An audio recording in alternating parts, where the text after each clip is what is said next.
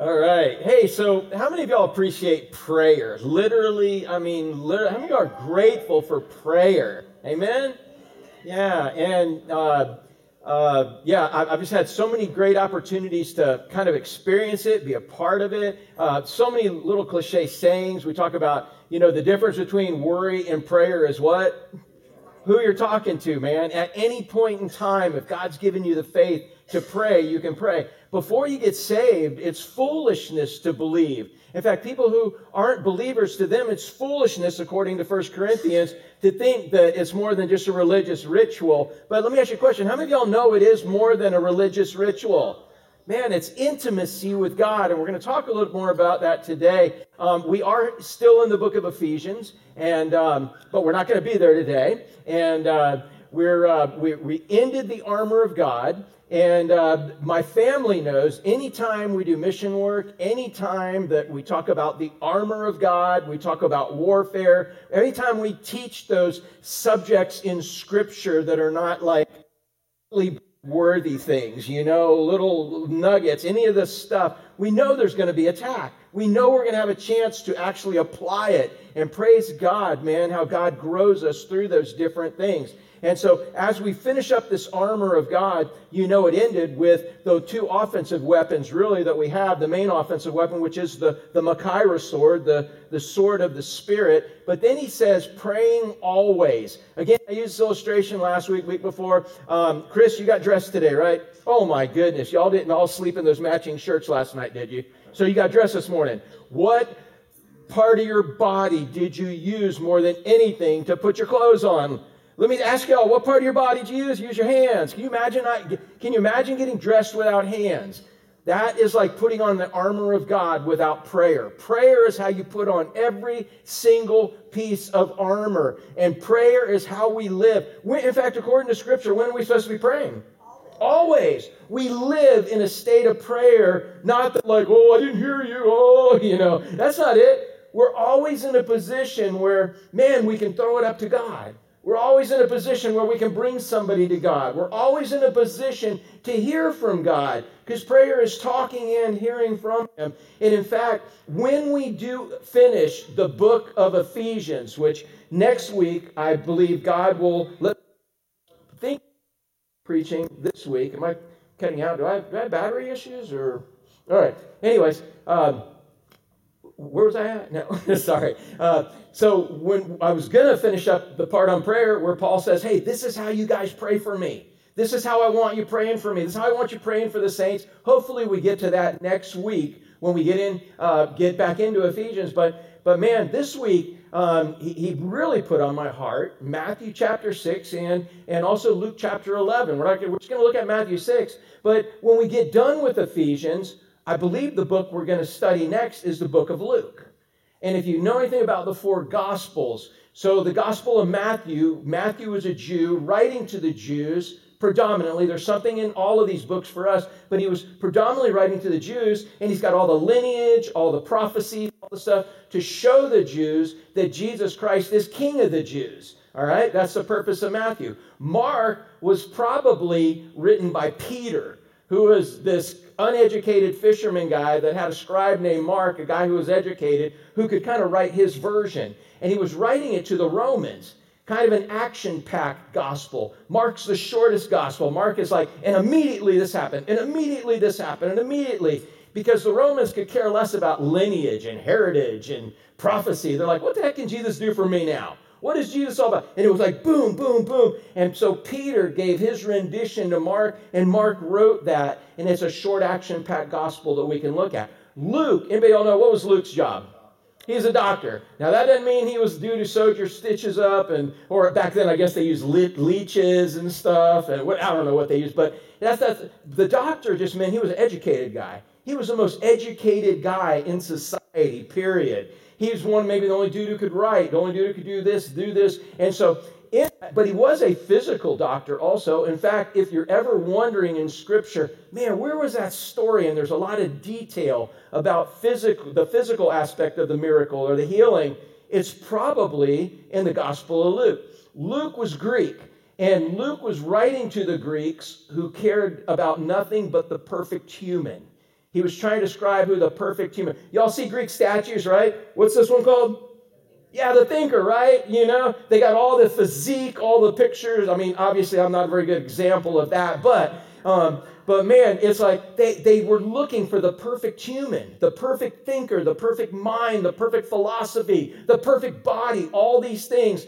So, in Luke's version of the gospel account of showing who Jesus is as a perfect man, guess what he shows Jesus doing more than any of the other gospel accounts? Just take a guess. Praying. Yes. In fact, almost always, if you want to find where was that prayer? Where was that prayer? Mm, when Jesus prayed this or when they prayed that, where was it's in the gospel? When Jesus is praying, man, it's, it's almost all of them are recorded in the Gospel of Luke because he's saying, dude, to be the perfect human, which none of us are going to be, we got to have that intimate relationship with God the Father. In fact, let me ask you a question. Jesus, when he was on this earth, 100% man, 100% God, when was he in contact with God the Father? When was he having an intimate relationship with God the Father? Always, except the one time on the cross when he was up there and he said, My God, my God, why have you forsaken me? Because it was at that point that God took all the sins of the world, present, future, chunked them on Jesus, as Isaiah says, man, he pounded Jesus with all those sins, and for the first time in eternity, and the only time he was separated from God the Father Almighty. Other than that, he was in perfect relationship with him. So when could Jesus throw up a prayer? Always. It was almost like y'all have the earbuds, right? And, when you got earbuds on, how, you're in that perfect relationship with your phone, aren't you? right? How many y'all have a perfect relationship with your phone through your earbuds, right? Just walk around and somebody, oh, somebody called me. Oh, there it is. You know what I'm saying? Oh, I need to call somebody. So, you know, whatever. I don't have them, dude. I got old school with wires, man. And, um, but I'm just saying that, that's a good illustration. If someone wanted to call you and you had your earbuds on and had them in, dude, you're not missing a call, are you? That's the relationship that we're talking about with prayer as a born again believer we're supposed to be having with God. Always have your earbuds in and have them on so that when God wants to talk, man, uh, you can talk. And, and I guess with those earbuds, man, you can you can hear and you can talk, right? That's prayer.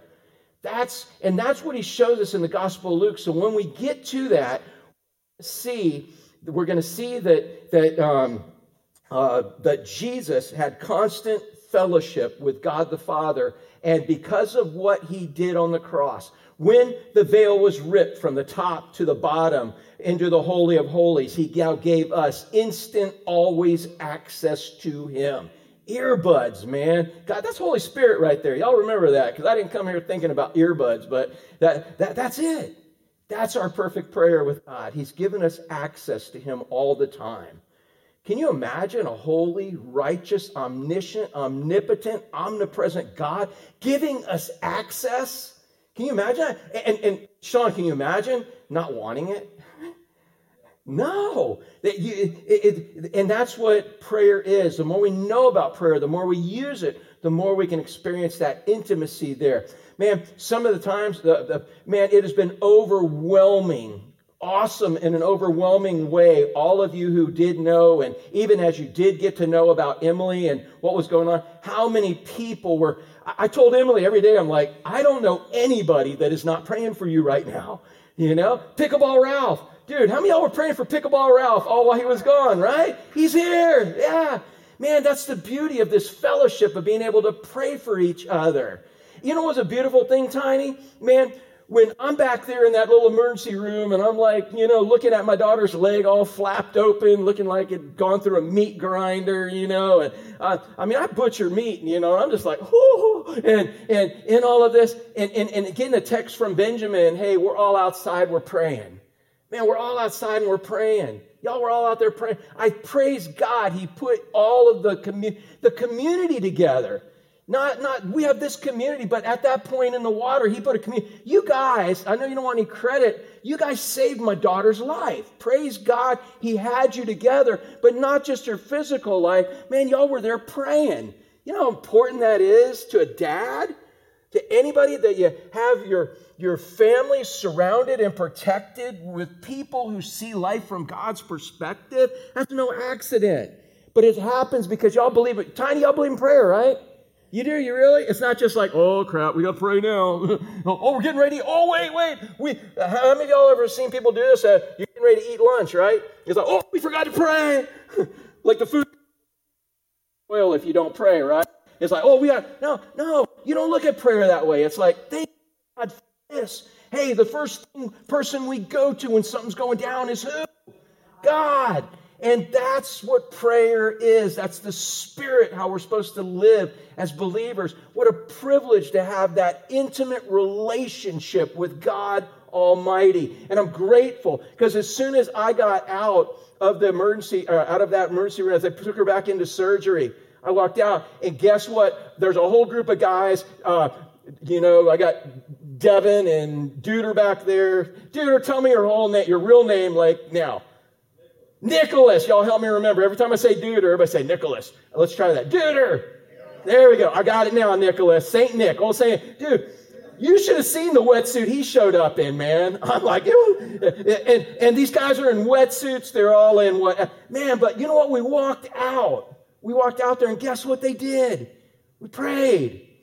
Man, there's nothing like talking to God Almighty when things are good, when things are rough, at any point in time to get God's perspective on things. That's why we pray. We're going to see this in the scripture here.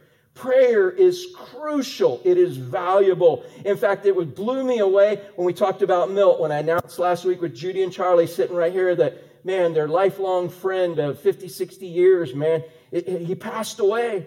But you guys gave him the privilege of praying for your prayer request in the last season of his life.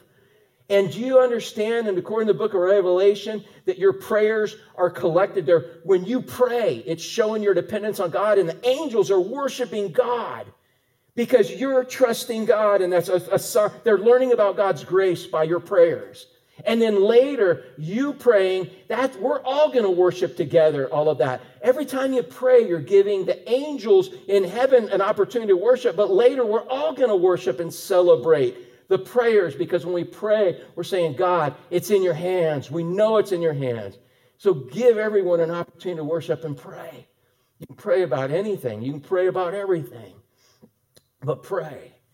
And Milton, you guys remember? What, anybody remember his famous saying? Well, I don't know why everybody doesn't pray, because it's it's free. That's what he'd say in Bible study. That's all I remember from Milton, man. If something happened really good, he'd be like, well, of course it happened. They prayed. It was free. And it was like, said something didn't work out. Like, well, of course it didn't work out. Didn't pray. I don't understand why they don't pray because it's, it's free. What a great deal. Tell me you know of a better deal than prayer. You got a better deal than prayer? No, oh, I got a great deal on this doctor over here. He sews things up half price, man, and you know, and and he gets antibiotics from like you know this like secondhand. Uh, what? No, dude, prayer's free. Pray. And can anybody accomplish more than an omniscient, omnipresent God, omnipotent God? And you have access to Him. Prayer is free. Use it. It's it's perfect. And so in that, and I, I, the, the number of people, after I told you Milton's saying, the number of you that came back and responded and said, Man, I have not gotten that out of my mind. Prayer is free. In his last season, he got to so many of you. And so many are like, Yeah, I was just thinking, prayer is free. I ought to pray. And you text me, you told me the results, man. There's an impact in that. Prayer is what we do. So, in this, Jesus, when he came to earth in the Sermon on the Mount, he was trying to teach people this is how you pray, guys. And, and, and, in fact, in Luke chapter 11, we have an idea that Jesus taught the same thing over and over again in many, many places. And because there's different little renditions. In Luke, it, it actually says in Luke 11 that one time he was sitting around with his disciples and they were like, Hey, Jesus, can you teach us to pray like John taught his disciples? And he's like, Yeah, here's how you pray. That's Luke's version in Luke, Luke 11. You go to Matthew 6, it's a little bit different, but it's the same thing. And actually start because in Luke, uh, in Matthew chapter 6, he actually says, you know, there's three religious things. There's like, there's this, there's fasting, um, you know, there's giving, and there's praying. And, and, and, you know, the Pharisees got this all wrong. they got it all wrong. Eh, they're the religious leaders and they got it wrong. And I want to show you how to do this. And we're not going to go over all those. We're just going to go over the praying part. And then next week, hopefully, get into Ephesians and understand better what Paul meant when he said, hey, this is what it means to pray and supplicate for your brothers and sisters. And this is how specifically to pray for me. So if you would, if you have your Bibles, turn to Matthew chapter 6. And uh, we're going to look at a few verses here. And I am in the ESV. You can be in whatever version you want to be in. Uh, that's what we'll have right up here. Um, but in this, Jesus was speaking to the people and he said, And when you pray, hey, so how many of y'all think prayer is important? You think it's important? How many of y'all think it's important to know what Jesus thinks about praying? Yeah, we read books on all these things, but this is what Jesus says when we pray. He said, and when you pray, oh, look, hey, Bob, what, uh, what's the difference between if and when? If is, yeah, it might not happen, right? But when means what? You're going to do it, right? And so look what he says, and when you pray. So I don't want you to raise your hand, but if you've never prayed, dude, Jesus is waiting on you. I'm just saying. He said, when you pray, it's, on, it's expected. It's what we do. We pray. And how many of y'all, I'm not trying to like, oh, I get brownie points with God. How many of y'all prayed this week? How many of y'all prayed today? How many of y'all been praying since we've been here? Saying, God, don't let me miss my lunch appointment. He's only got this much more time right here. Yeah. God, oh, Scott's over there praying. Let me let me sleep like an army man and look like I'm awake. but yeah, we pray. God will straighten your heathen prayers out, Scott. No problem, bro. All right? But we pray. So he says, when you pray, it's given. You're gonna pray. And, and, even if you're praying about the wrong thing, who better to talk you out of doing something stupid or than God? Or being, or you know, thinking the wrong way than God. Have the conversation. You don't have to get it all straight and squared away before you talk to him. Just talk to him. And we went over that a little bit a couple of weeks ago. When you pray, he says, don't be like the hypocrites. don't be like, how many of y'all are like, no, I'm going to be just like a hypocrite? you know what the hypocrites were? Originally, the Greek word, it was an actor. They had a screen out there, like a stage, and behind it, they had all kinds of masks and the actor would go out and put he would put a mask on he and maybe it's a female mask and he'd be all female and play that role come back switch mask put on a sad face and oh i'm sad then come back out and put a happy face put a whatever. But he would put on different faces and come out. And that's what the original word hypocrite means. It means that you're actually portraying that you're something that you're not. But later the word kind of really came to mean somebody who just saw the world as their stage Get that? They just see the world as their stage. They see the business world as their stage. They see their social world as their stage. They see social media as their stage. And what you're going to do if you see it as your stage, you're going to be what anybody else wants you to be or what you're going to what you need to be to accomplish what you think you want to be instead of who you really are. So to not be a hypocrite, you need to be who you really are. If what you see is what you get. And if you go out in public and it's not what you what people should see, guess what? You should do what?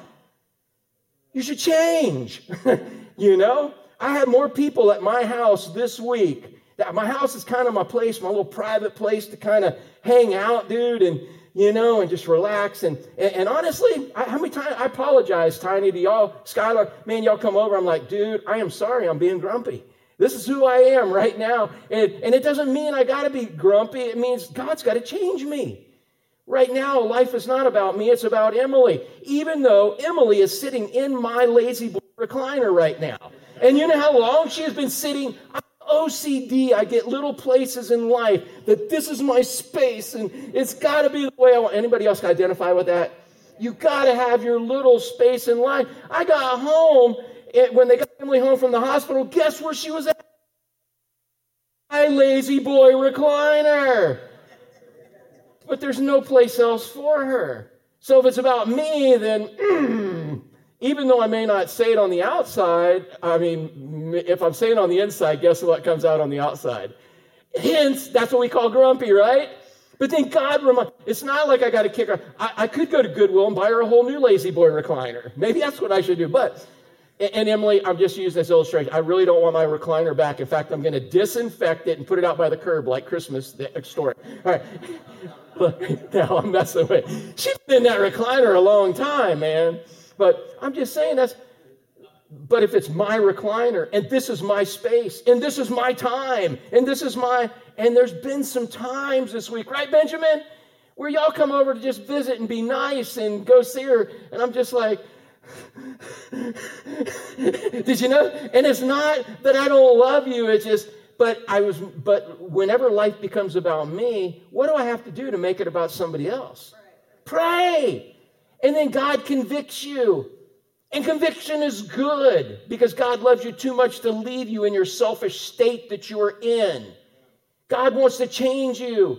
And so he wants to he wants to make you more like him.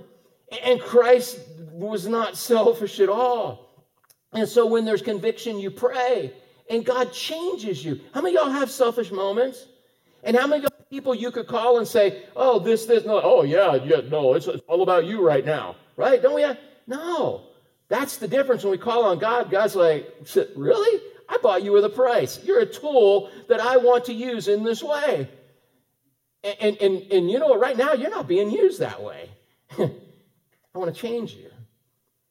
So, again, Man, I'm just saying. So if you come over to visit Emily, come over. Maybe God is using you to work on me. You just got to put up with me being. What, what you see is what you get. You may not get my church face, but.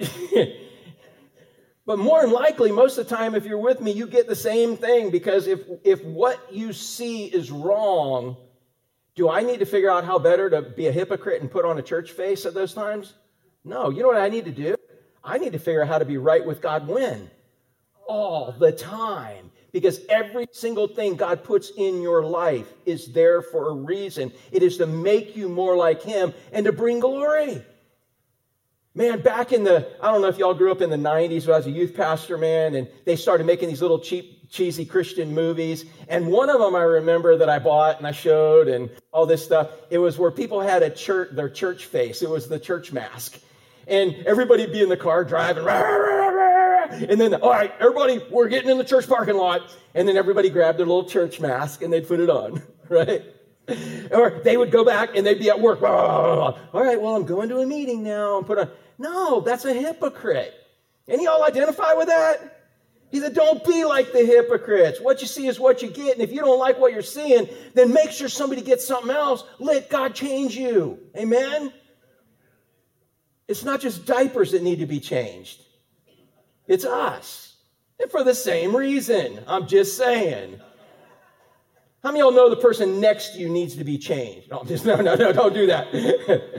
How many of y'all know that you need to be changed? Yeah, we need to be changed. And prayer is the most powerful vehicle we can have to change. Because you can have a conversation with God and, Oh my goodness, he is brutally honest, but he's not as honest as he could be because he could dump it all on you at one time if he wanted, right? And it'd be quite overwhelming. He's only working at one little aspect at a time.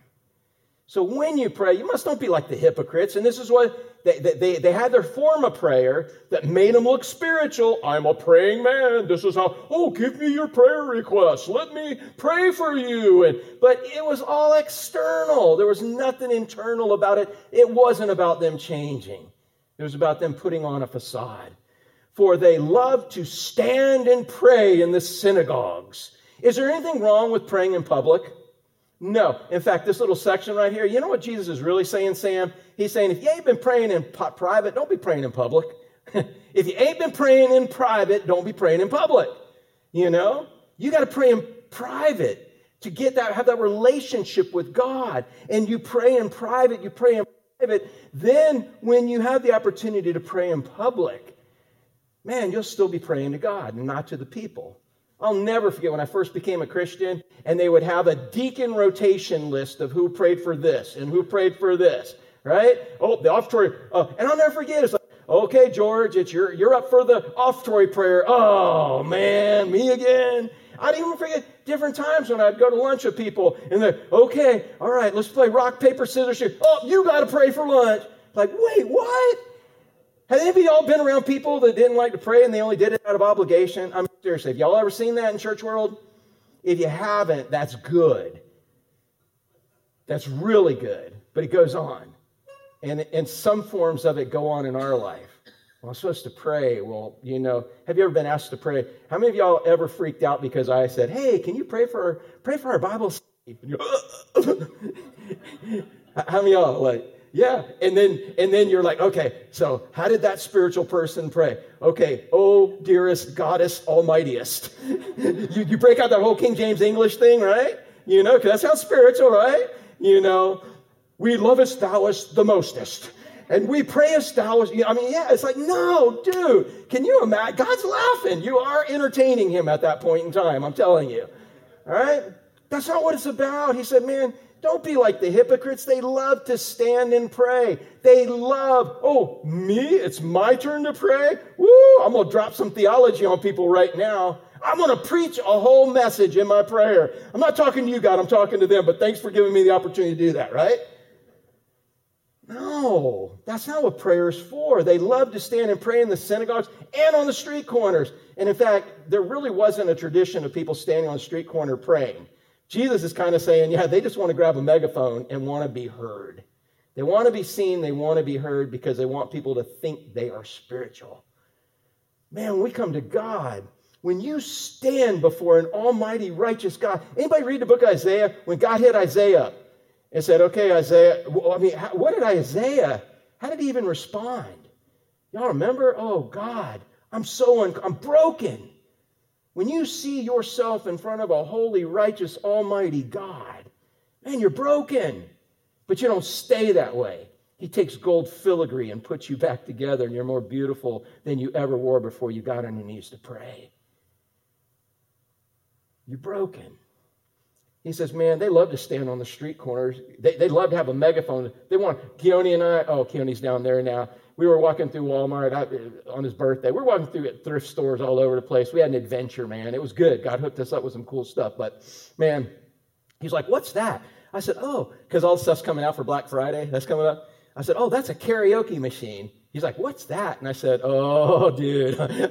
I said, Your mom, we bought one of these for your mom, man. She drove us nuts with this thing. It was awesome. She, she's up here now because she had a karaoke machine. So if I get if I get Keone a karaoke machine, y'all, know it is in love. and yeah, want to carry the yeah, the Pharisees wanted a karaoke machine. They could take it anywhere. Hey, everybody listen, I'm gonna pray. That's not what it's for. So look what he says, man. They, that they may be seen by others. Truly, I say to you, they've received reward. If you're doing it because you have to, you're doing it because you want other people to see you, you're doing it because if it's a facade, because it's who you seem to be, he said, that's all the reward you got. But if you're doing it because of inti- you want intimacy with me, then you get intimacy with me. How many of y'all would rather have intimacy with God than everybody saying, Ooh, boy, he can pray good. and again, it doesn't mean we don't pray in public. There's plenty of examples of public prayer. But it's really the best way I can put it. If you ain't praying in private, don't be praying in public. because it's praying in private where you develop that intimacy with God Almighty. And if, and, and, and if you get a bunch of people, have you ever been in a real prayer meeting? Not a gossip session. Oh, dear God, and please bless Effie, who just can't get rid of them bunions. you know, and old George, her husband's got hemorrhoids again. I told them they need to follow in the Lord Jesus Christ and they wouldn't have them problems. I, uh, some of y'all are laughing because you've been there. You were a secretary at a church, weren't you? And you wrote the prayer list out. So we had to purge people off of that prayer list. Like, well, did them bunions ever go away, Effie? No. You had them about 20 years, but uh, um, yeah, man, it's, it, anyway, that's your reward. It's about an intimacy with God, God Almighty. Truly, I say to you, they received their reward. Look at this next part right here. So when you pray, he, he says, go into your room. Oh, I know what I was going to say. Have you ever been in a group of people that are truly praying and they're filled with the Spirit? They're, and I'm not talking about, you know, tongues and all this. I'm just talking about people who are sharing their heart. They're praying heart and they're pouring it out to God. And you're with that group of people. And all of you are pouring your heart out to. And you ever been in a prayer time with that? That, that's what was happening outside the hospital. And you know what? Nobody cared. I mean, it wasn't like, oh, somebody going to see us? Or no, it had none to do. Dude, it was just like we had an intimacy with God in that group. And we can have that. Have you ever prayed with people like that, y'all? Anyone? Yeah. That's there's plenty of time for public prayer. In fact, we were told in Ephesians, pray in all ways. Have all kinds of prayer. On your knees, on your face, on your seat. Loud prayer, quiet prayer, private prayer, public prayer, all of that. But in here, he's kind of saying if you ain't been praying in private, don't be praying in public. Get, get, get your relationship with God down right. When you pray, go into your room, shut the door, pray. And that was actually that, in context, was like a storage room. How many y'all got a shed? you got a shed and it gets hot back there, right? Go, go in your shed, close the shed, and go pray in the shed. You know, y'all live in a fifth wheel, right? All y'all live in fifth wheels and stuff. Y'all got like a little compartment where you store stuff. Just go crawl in there and go pray in there. That's what he said. Go find Jesus in there pretty good. I'm just saying. But he says, go, go get alone. Go spend some time with you and God alone. And he says, pray to your Father who is in, in, in secret. And he says, your Father who sees in secret will reward you. He, he already knows what you want. So a lot of people say, well, why do I pray? If God already knows what I want, and then why do I even tell him? Anybody got an answer for that? Karen, if he already knows what you want, he already knows what you're going to say ahead of time. In fact, he's the one even feeding you those prayers. That's what spirit filled prayer is. Why do we pray? Obedience. Uh, obedience, because this is how God chose for us to have a relationship with him. Man, the Old Testament priest, how often could they go? And spend time intimacy with have intimacy with God Almighty once a year. And it wasn't even intimacy, it was fear, terror. When Jesus died and the veil of the temple was ripped open, it gave us access to the Holy of Holies, and we can come boldly now. What a privilege to talk to God Almighty. So we pray because He said to, but we pray because it brings us to heaven. It gets our perspective on God's perspective instead of our own. When you talk to your other buddies, when you're texting, oh, yeah, well, well, that's a horizontal perspective. Master the heavenly uplook as opposed to the earthly outlook. A man named George Mueller said that. Go look up George Mueller and read his books. They're about 90 cents on Amazon, and they're phenomenal. He was around when the Great Awakenings were happening. The man knew how to pray. Ran orphanages. And God told him, when you run this orphanage, as an aristocrat that now just canned your aristocracy, that a good word? Eh, now that you're going to be working with these poor people and not helping, you know, not saving all your wealth for you and keeping the classes separate, man, God says, I want you now to not even tell anybody what you need except me. Now, I'm not saying God doesn't, that's the way God wants everybody. That was a deal God made with him. And he ran orphanages. I mean, he could have probably gone to other people, but he ran orphanages, only telling only telling God what he needed. And miracle after miracle after miracle happened. Go read George Mueller. Go read it. It's good stuff. He'll teach you how, how he had a relationship with God and how to pray, and it'll blow you away. I love reading stuff. But God sees it. Man, the intimacy you have with God, the, the, the excitement that you have. Have you ever walked out of a prayer session with God and life was just different? It should be. All right, I'm encouraged. All right, I'm excited. It doesn't, that, Facebook doesn't do that for you. Even reading a book doesn't do that for you. I'm just saying, dude, that prayer, that intimacy with God Almighty is crucial. So then he goes on in this, and he says, when you pray, don't heap up empty phrases as the Gentiles do. You know, oh God, oh God, oh God, uh, saying the same thing. Our Father, which art in heaven, hallowed be thy name. Thy kingdom come, thy will. Our Father, which art in heaven, hallowed be thy name. Father, which art in heaven. No, that, in fact, he's, we're going to go into that in a minute. But he's telling you not to do that. Instead, I mean, it's intimacy. You have an intimate relationship with an almighty living God. So he says, don't, don't heap up empty phrases. In fact, I think King James says vain repetitions. Vain repetition, just saying the same old thing. In fact, I read a quote last night, said that, I forget even who said it, but you know, all of us have a pet prayer. Anybody have a pet prayer? Something you say all the time? He said, when we can can our pet prayer, and really just talk from our heart to God, we then begin to really pray. I challenge you whenever you catch yourself with your pet prayer, elaborate with God. Start elaborating, start talking, talking more, and develop that intimacy. Hey, what if your husband or your wife always said the same? Hey, Brad, do you always just say the exact same thing to Julie all the time, man? Pretty much, yeah.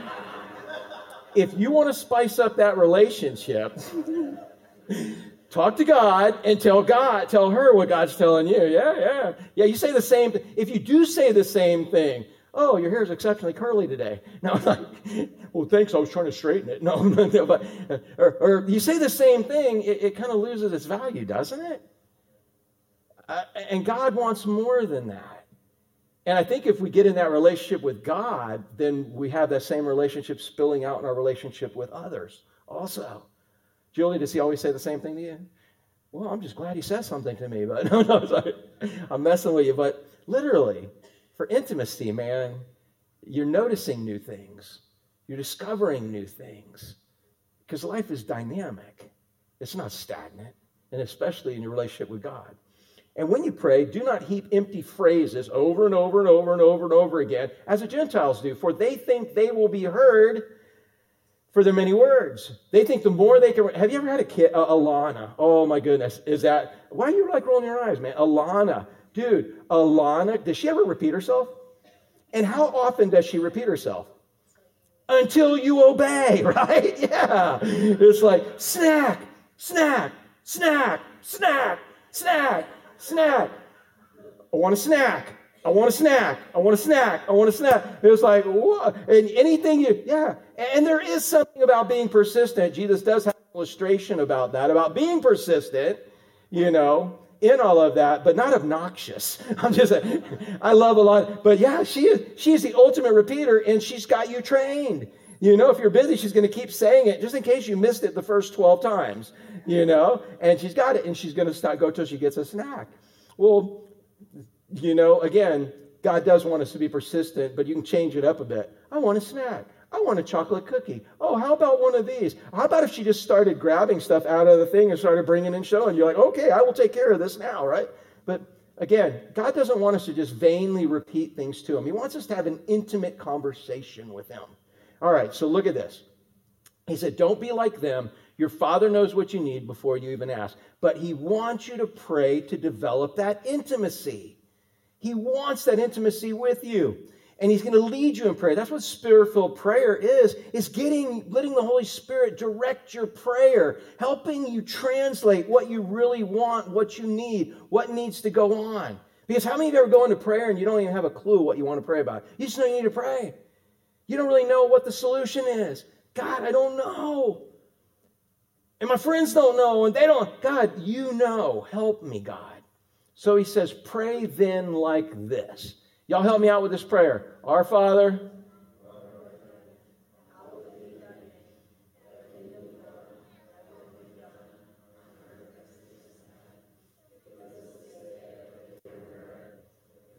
Mm.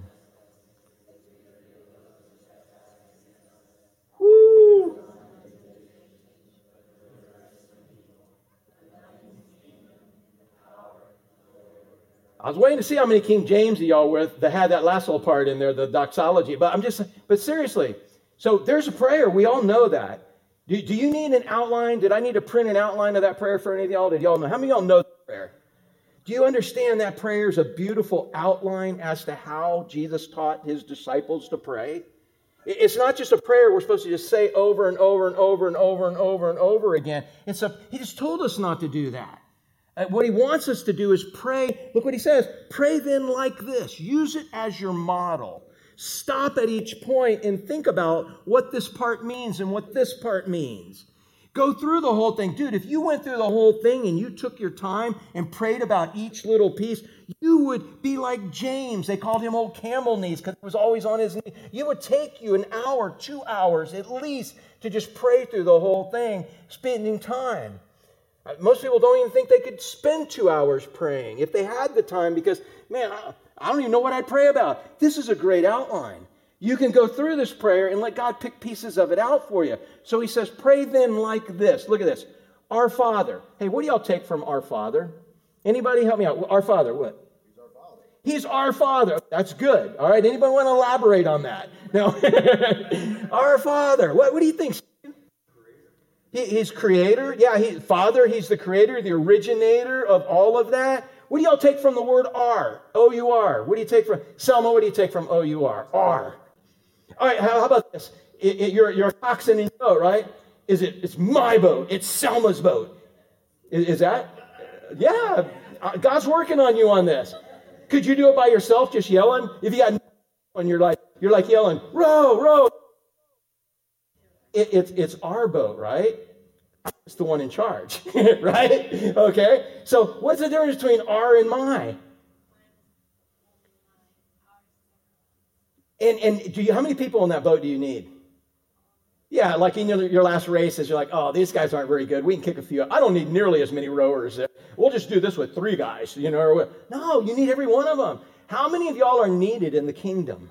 How many of y'all know you have a starting position in this kingdom? Man, an awesome position. It's, uh, you know, this is something that I've missed for a long time. Our Father. How many y'all can say Our Father? How many y'all, let me see your hands if, if you can say Our Father. Yeah. And, and again, I've even taught in the past, say my Father, because I do want you to make it personal. But what benefit is there in knowing that you, we are all brothers and sisters in Christ? And is there a benefit in that? Yeah, what's the benefit? Family, and family's crucial. Dude, the other night when I walked out of that emergency, out of the operating room, when they took her back in the operating room, and I walked out and I saw a family. I saw family. And so many times, and then I heard texts and I got phone calls and different people. There's family. We're in this together. And, and don't ever forget this. In fact, in this prayer, if you notice, there's no singular. Everyone wants to talk about pronouns, right? Y'all want a pronoun? Here's pronoun R. we. This is our, we're, there's no singular pronouns in this prayer anywhere. And what a difference. What if it's like, my Father in heaven, this is what I want, and this is who I, and God, I just can't have this. Man, she's in my La-Z-Boy recliner, and, and, and this is my space, and this is what I normally do, and this is what, my, my, my, my. Whoa, whoa, whoa, what's wrong with that? Sophie, is there anything wrong with that? Is that very spiritual? No, because whose Father is it? Our Father. And God has put each of us in, in, in a situation where we work together for the kingdom. He says we're even like a body. We're like a body. Hey, Devin, is Devin still here? Oh, Duder. Nicholas. Yeah, I was just seeing if y'all were still awake, all right? Nicholas. Hey, put your hands up, man. You're a pilot, right? Well, both hands. Put hands up. Which, which hand do you not want? Really? you just be a right-handed pilot, man? No, you need both of them, right? And as parts of the and on your hands, which finger do you want? Which finger can we just cut off right now that you don't need? No, you ever stub your toe? You ever have a back injury? You ever, I mean, dude, every part of the body's important. And so when we start with this prayer, Our Father, start thinking, especially if you're feeling alone. Anybody ever get Satan where he makes you feel alone? You're all alone. You're the only one in this. You're being picked on. You're, you're, you're, it's me. And you look at the very first part and see, Our Father, you are part of a valuable body. And how long, hey, Scott, how long are you going to be with all these brothers and sisters in Christ? Forever. Look around this room and see if there's anybody in this room that you're thinking, dude, I'm going to be forever with that person. how many of y'all need to be changed? Because that ain't changing. You're going to be with them forever. So, how many of y'all have a rift with another brother or sister in Christ? I don't want to see your hands necessarily, but how many of y'all like, oh, I switched churches so I wouldn't have to see them? Well, that's only going to work for a little while because, dude, they're going to be in heaven and God's going to have them bunk with you. that's what prayer is right now. I mean, when we have a problem with somebody, when are we supposed to get it taken care of? As quick as possible. Don't even bring your offering to me until you take care of all of that. But you got to do it through prayer. And so when you see that, Our Father, it's supposed to be an encouragement that you are part of a bigger body. You're not alone. That's what society does to get to be able to dominate people is to separate them and get them isolated. That's what animals do. That's how they kill things Dude, we are part of a body, and if we can remember what unites us, then, then we can live successfully. Amen? Our Father. This is my position. This is how I remember it. My position. Everybody say position. Position. So you look at the first part and think about my position. Father. Can everybody call God their Father? Claudia, now that I know you and Kurt's names, Claudia and Kurt, right? They drive the yellow vehicle out there. Everybody say, hey, Claudia and Kurt. They've been coming for about a month now, but uh, and they said, oh, that doesn't mean you can pick on us now. Well, yeah, it does. But anyways, now comes the next phase of if we don't scare you off, welcome to the family. All right. So, but anyways, uh, my father. Can everybody in the universe, when they come in, can everybody say, my father? that God is their father. Is everybody God's child? Woo! Y'all hang on. Any of y'all read the book of Romans? When we come into this world, we're actually enemies of God. Not everybody's a child of God. In fact, Nicodemus in John chapter 3, he thought because he was a Jew, he was okay. And I'm a Jew, dude, I'm a Pharisee, dude, I got a, I'm a child of God. And Jesus said, you must be what? Born again. That's what Scripture teaches. You have to be born again to be a child of God. In fact, I'm going to throw something very hard at you, and don't shoot the messenger. Go read the book of Romans. You're a child of Satan if you're not born again. And you go read Luke, we're going to see him tell, try to tell the Pharisees and tell people you're either a child of God because you've been born again, or you're a child of Satan because you are not, but you're a child of this world. Now, children, babies, we believe they go to heaven before some age of accountability, before innocence and so on, because they don't know the difference between right and wrong, based on something that happened with David, and we believe they're innocent at that point. But once you know the difference between right and wrong, you know the consequences of it. Man, go read the book of Romans, y'all. Read it completely and said, Man, Christ loved us. He paid the price for us while we were his enemies.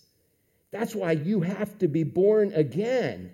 There's only two kinds of people in the world according to the Word of God. So if you are born again, if at some point you have said, Man, I am a sinner, and I understand that my sin has earned me a free trip to hell, the wages of sin is death. That's Romans 6:23. But the gift of God is eternal life through Christ Jesus our Lord, him being our Lord, because I'm born again. Man, you, you, when you're born again, because you realize you needed to be, because you were going to bust hell wide open, because you couldn't pay for your sin, and the only one who could pay for it was Christ, and you get born again. Now you can say, what's the first two words again, y'all? Our Father. That's the Bible, y'all. Don't shoot the messenger. You go read it yourself. That's what you're supposed to do. God forbid you end up in the wrong place because you've been listening to other people, including me. You go read it yourself. Go be a Berean. You study it. But that is Romans 6:23, the wages of sin. What are wages? Wages are what do you what are wages? Payment. For working on building bridges, I get a paycheck. That's my wages what you earn from being a sinner, having a sin. How many have, is there anybody here that's never sinned? Oh, please raise your hand because that will be your first sin. You'll be a liar. I'm just saying. We've all sinned. Sin is not only doing the wrong thing, it's not, I'm telling Keone right now, hey, well, I didn't do anything wrong. Well, did you do the right thing? No. Well, that's sin. If you didn't do the, if you weren't doing the right thing, you're doing the wrong thing, even though it's not a bad thing. That's how sin is defined. The wage is what you earn from not doing the right thing from not being perfect is you earn eternal death. But the gift of God, hey, what's the difference, Ellie, between a gift and wages? Oh, it's free. So what if I say, Ellie, man, everything in this backpack, there is everything in this backpack that you would need to survive in the city, in the swamp, to harvest your own food, to cook your own food, to, man, and I know how much you're into all that. But Ellie, there's everything you need for survival, and I want to give it to you. If I wanted to give it to you, what would you have to do? Just take it. What if I chased you around your whole life with it, saying, Ellie, take it, take it, take it, and you never took it? Would it be yours? No. All right, so what if there's just tons? I'm not going to tell you how valuable everything is in here. But what if I told you, Ellie, I'm going to give it to you, but I need you to clean all the cheese out from this one. I need you to clean all the cheese out and you have to do it with your fingernail. No, would that still be a gift? No, definitely wouldn't be a gift. Would it be a good deal? If you knew what was in here, it would be a good deal. Some of y'all are like, no, it would never be a good deal. but, but listen, if you had to do anything for it, it's not a good, it's, it's a deal. It's not a gift. So he says, man, you've earned a free trip to hell, but the gift of God is eternal life. Not eternal death, eternal separation. It's eternal life, and it's through Jesus Christ our Lord. And that's the whole message of the entire Bible. Man needs to be redeemed. And so, man, if you have not been redeemed, if right now you're arguing with me inside, man, maybe you're going to stand up and argue with me. Maybe you're like, where can't, you know, what about, what? About? Man, that is the Holy Spirit of God wrestling with you right now. Praise God, He's doing that because if you don't get born again, then you have eternal death. You must be born again. And once you are, then now this prayer means something. You can now say, Man, my Father, He's my Father. He's my Father in heaven. And, and, and, and, and, and He's not just my Father, He's our Father. I'm now part of a bigger body of support. I would not have wanted to go through any of what I went through last week. And I didn't go through nearly as much as Emily is going through. Please pray for her right now. But the only way you can get through this is with a bigger body and the support from a bigger body with everything we're doing. So, my father, it's my position. How many of y'all are pretty sure you can say he's my father because you've given your life to him? Yeah.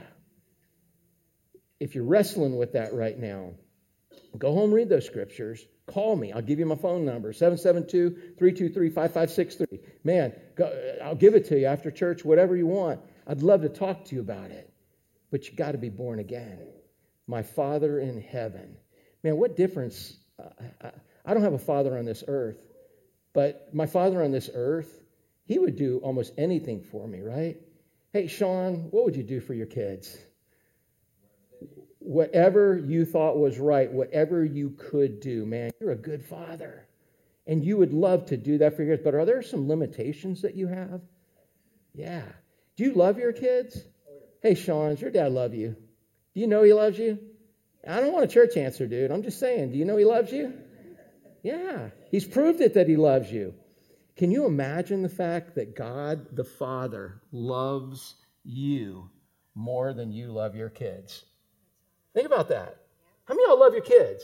How many of y'all hate your kids and we have a prayer uh, intervention for you? No, I'm just like, not sometimes, but literally, Think about this how much you love your kid. Abby, is there anything you wouldn't do? Oh, man, you, could you uh, uh, be a mama bear at some point? Somebody starts picking on Marley or Maverick?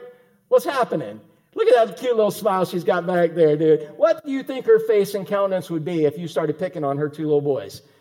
Different size little boys, Marley. dude, she's going mama bear. You imagine? I, I had this discussion with numerous people this week that this is what's been blowing me away that God the Father loves me more than I love my kids.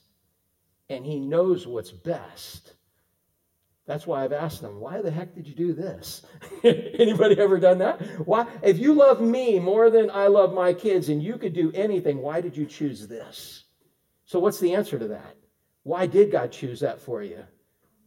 Because he loves you.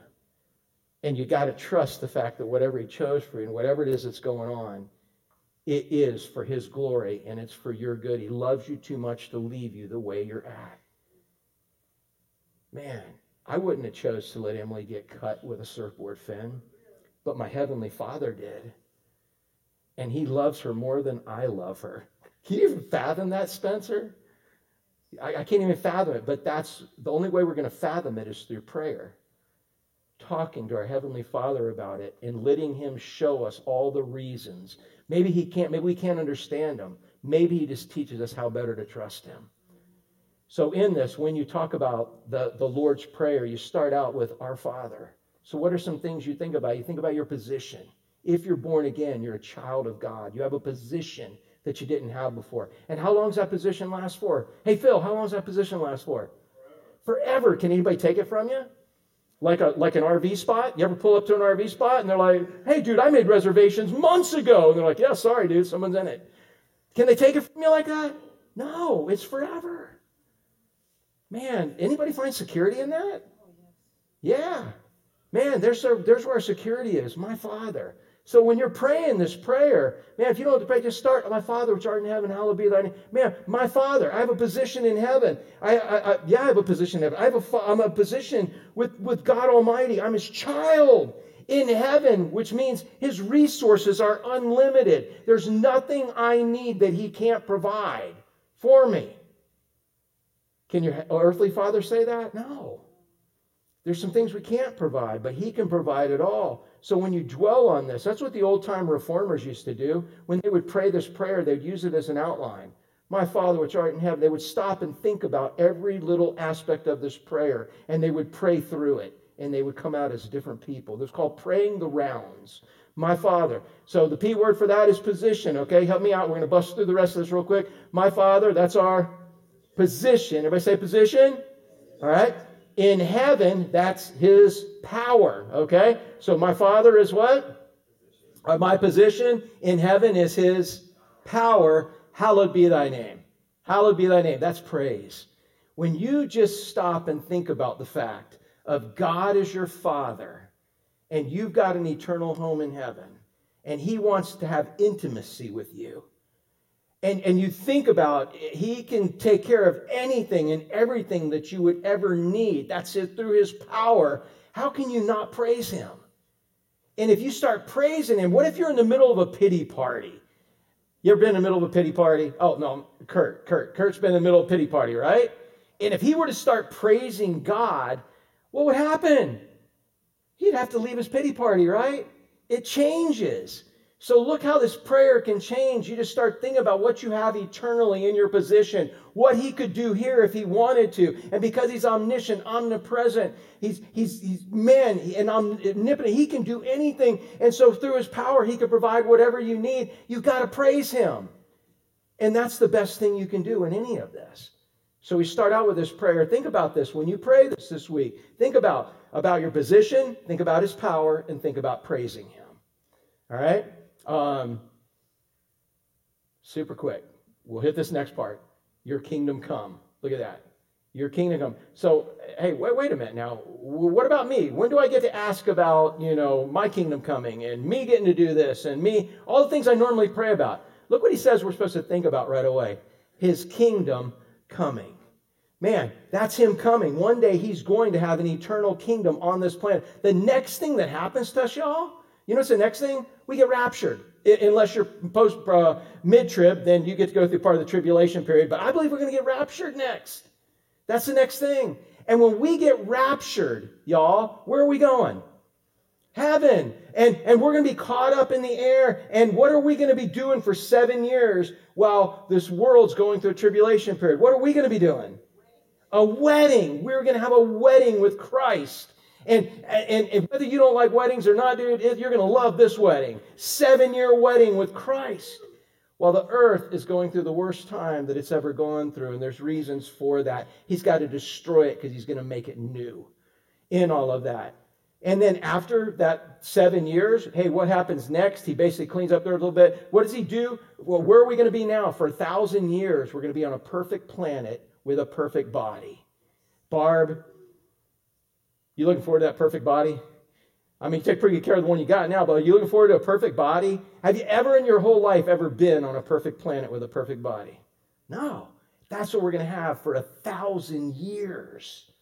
So this is what we got next. We've got we've got the marriage supper lamb. We've got a, a thousand year reign with him, and then after that thousand year reign, you go read the last couple chapters of Revelation. What happens is that everybody goes to their eternal home, the eternal judgment, eternal uh, victory, whichever one you're at, and we are now going to be in a brand new heaven with a brand new earth, and forever we get to go back and forth, whatever God wants. Anybody cool with that?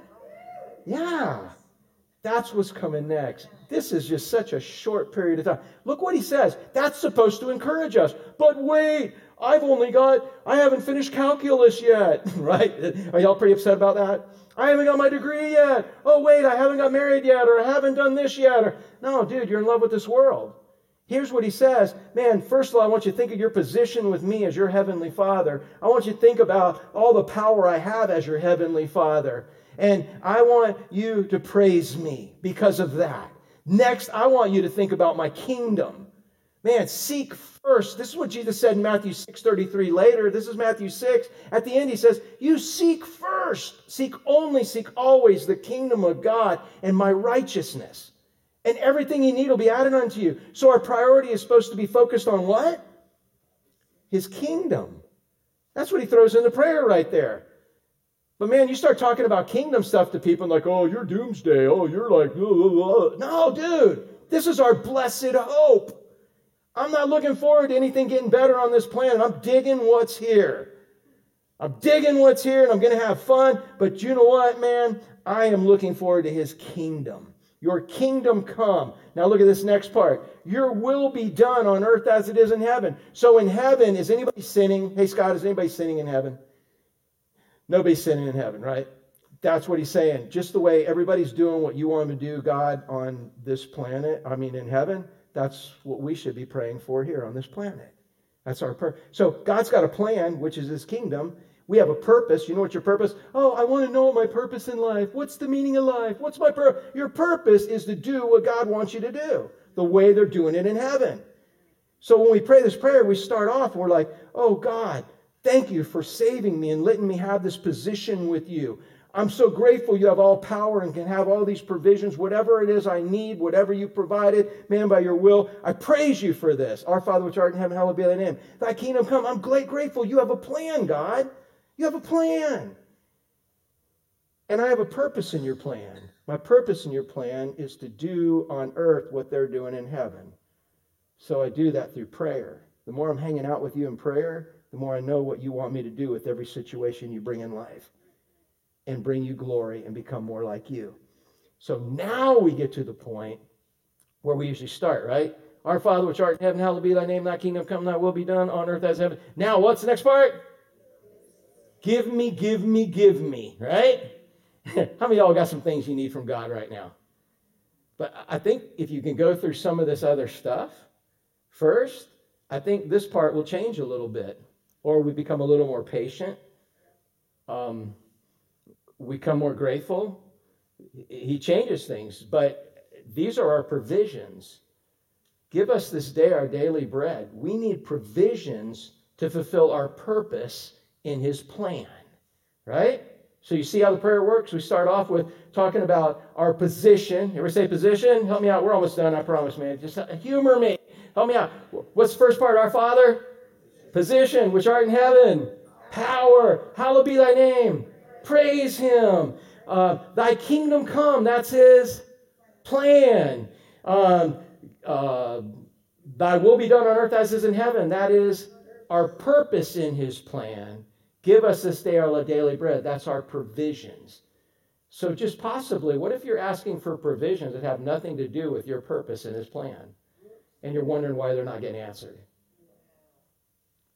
It would be cool if you could take your prayer requests and you could word them in such a way that God would be glorified if he answered them. God, I, I need this because this is, you know, God, I need a place to park my RV during this hurricane. I'm from Pennsylvania, and I don't. And God took it easy on you, sister. I'm just saying. What did Cindy? Was that your name? Cindy. Yeah. Everybody say, "Hey, Cindy." all right. All right. It's her first time. We're trying to scare her off too, man. It's all good. all right. But man, I need a place. Why did you need a place to park your RV? Because I came down here to serve God. So here's you need provisions to fulfill your purpose in His plan. Are you helping to further the kingdom of God with this? So yeah, dude, is there great confidence when you can now look at your your request and say, "Yeah, God, I need this so that we can do this. This is what I believe you want me doing, and it's part of being in your kingdom." As opposed to, "Hey, God, make all this work so I can just be more comfortable."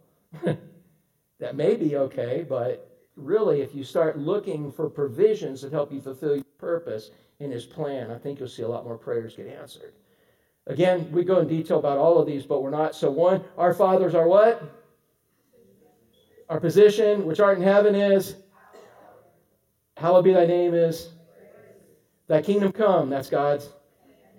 Thy will be done on earth as in heaven. My purpose. Give us this day our daily bread. Provisions I need to fulfill my purpose in his plan. Last but not least, and these are the ones we hate. These are the ones we hate. And forgive us our debts or trespasses or sins.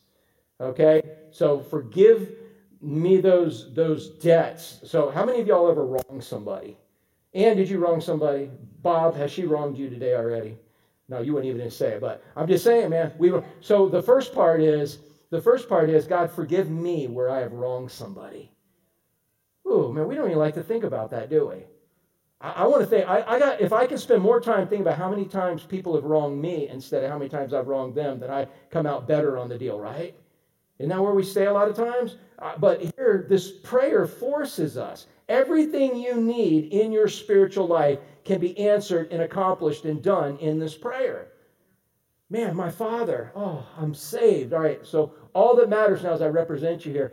Uh, man, in heaven, whatever I need, you've determined my the will for your will for my life by what you provided and what you're going to provide. Man, I just got to praise you. Man, your kingdom's coming and that's where we live forever. Aren't you glad this isn't your home? Yes. Thy kingdom come, thy will be done on earth as it is in heaven. Oh my goodness, that's my purpose. What do I do in this situation? Well, what does God want me to do in this situation? I don't know. Maybe I should pray some more and find out what God wants me instead of just doing it. But man, thy will be done on earth as in heaven. That's my purpose in your plan, God. Okay, so God, in order to do this, I need this. This is what I need. So, God, here's what I need. These are the provisions I need to fulfill my purpose in your plan. And God says, well, first of all, what you need to do is you need to go ask for forgiveness where you offended somebody. Oh, wait, wait, no, no, no, no. That's where we draw the line.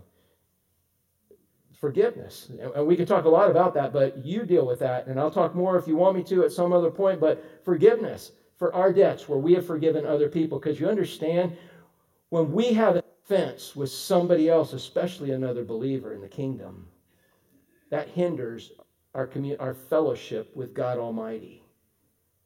If we have an offense with somebody, if we've offended somebody, we need to go to them and ask them, Have we offended, offended you? And in what way have I offended you? And you need to tell me. In fact, Matthew, uh, Matthew 18 later, he said, If someone offends you, what are you supposed to do? What are you supposed to do? Go to them, you passive aggressive people, that instead, oh no, I'm holy and righteous. I don't want to cause any trouble. No, if you've been offended, you go to them. I've seen more troubles in 30 something years of pastoring by you not going to them. But instead, you and your whole little posse get together and, oh man, we have roast so and so right there. And they've done this, they've done this. When you know what I've also found? That if somebody would have gone to somebody, I would say 90% of the, the problems would have been solved. They were misunderstandings. But nobody wants to admit they're wrong. But nobody's going to admit they're wrong until somebody goes to somebody. That's why he puts this in this prayer. Down here, he says, Now, you really want to know how to, how to do what I want you to do? I want you to go to them and say, If I've offended you, man, I'm sorry. I didn't mean to. Maybe I did mean to, and I need to change. But man, I just want you to forgive me for offending you.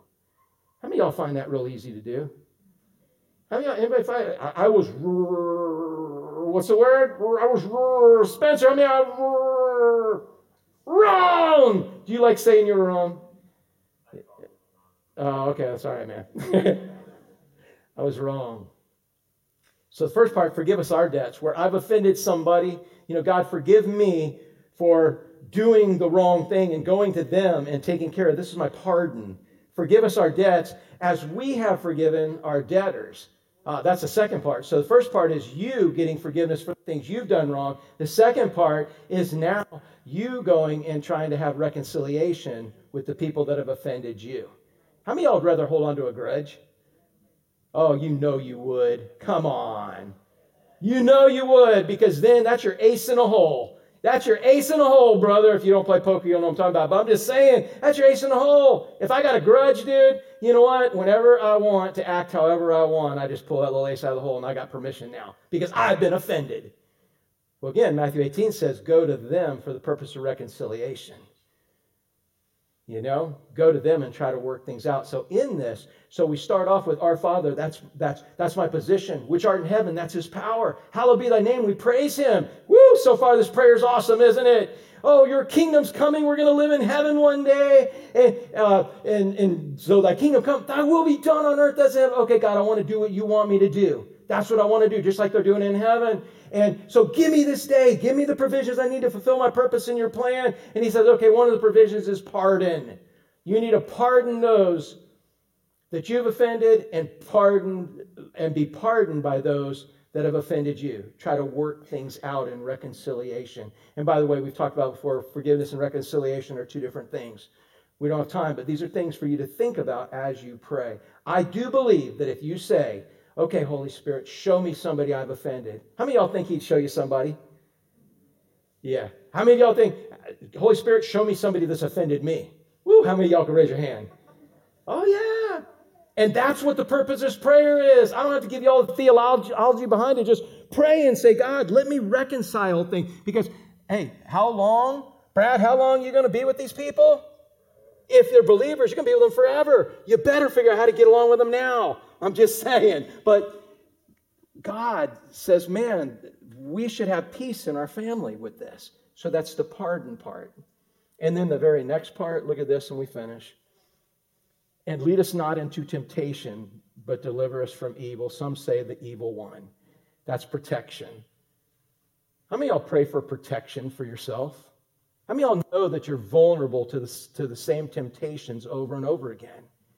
But instead, I ain't nobody got time for this. Nobody got time to pray. Nobody got time to do this. And you just walk in, and you get blindsided over and over and over by the same situation.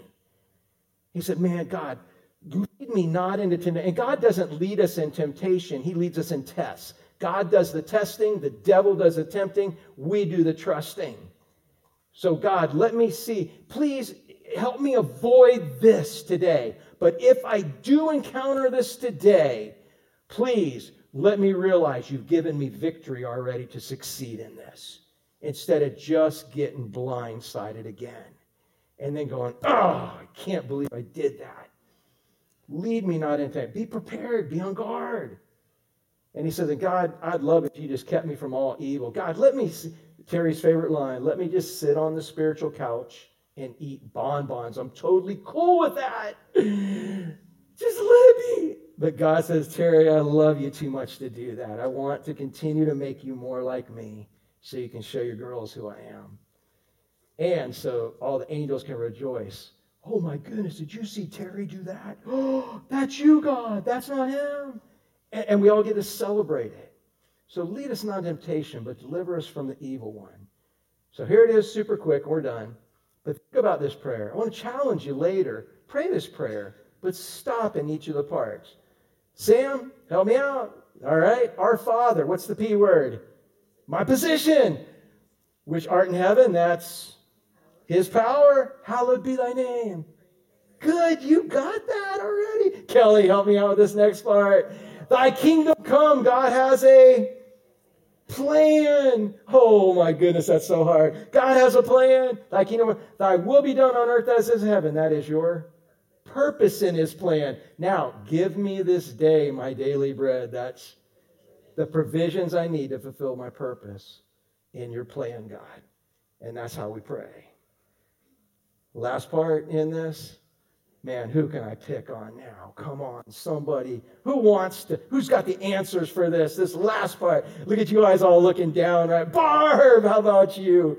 Man, forgive me my debts. I, I, I didn't really emphasize this a lot, but it's pardon, all right? So just a, forgive me my debts as I forgive those who have trespassed against me. That's pardon. We have to have that pardon in our life.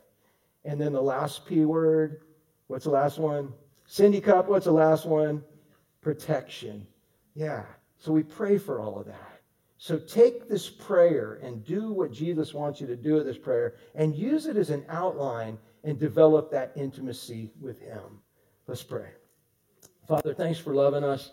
Father, um, I, I think you took this all in circles somewhere, but I know yesterday, as I was sitting in the hammock, because I couldn't sit in my La-Z-Boy recliner, and I'm not bitter about that at all.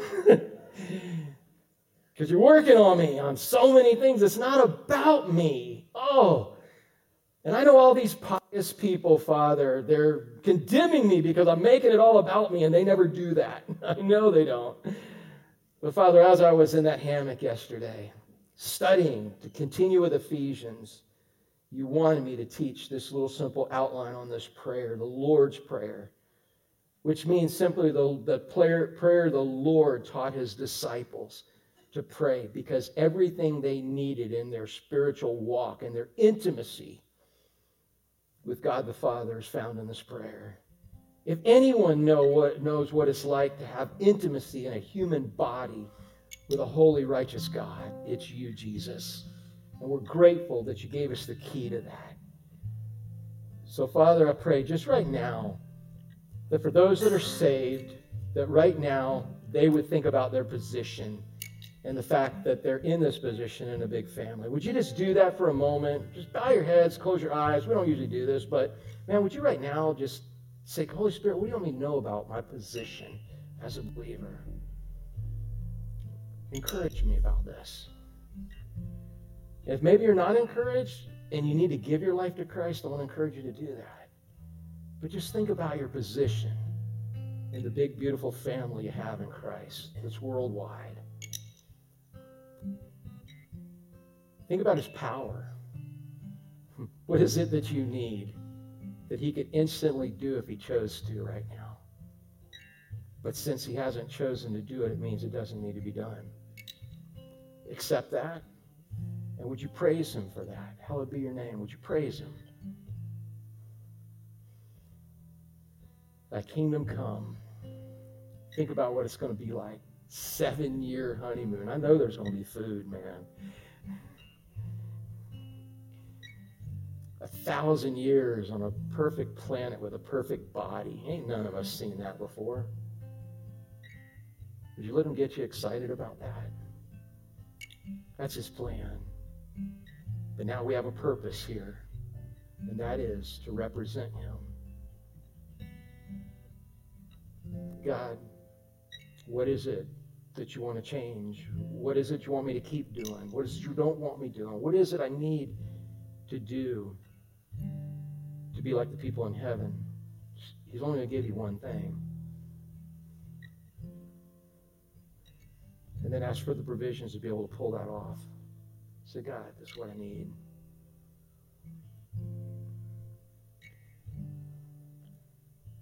Would you take a second and ask God, say, Holy Spirit, show me somebody that I have offended that I need to go apologize to? Oh, I know some of y'all are fighting that right now. Just ask the Holy Spirit to show you who that is. And if you want to be like the people in heaven, you'll go and do that. There's a provision you need. Say, God, give me the opportunity and the wisdom and the ability to be able to not only forgive them or get forgiveness from them, but even have the desire for that. Would you ask Holy Spirit right now to show you somebody that has offended you? They could even be dead. And would you forgive them? Say, Lord, I know that what they did was not as bad as what I have done to you. You have forgiven me of so much more. Give me the ability to forgive them.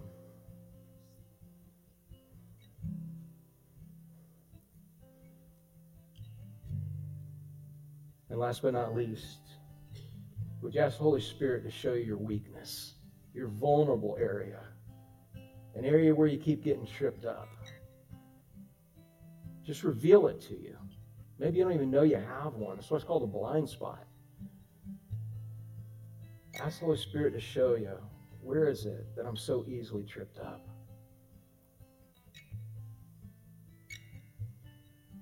God, will you keep me from that situation if you can? Or if your desire is for me to be kept away?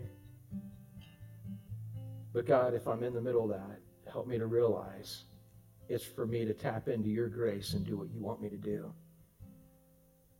and overcome it. Help me to not get blindsided, but to ask you for provisions to fulfill my purpose in your plan while I'm here. Father, thank you for this prayer.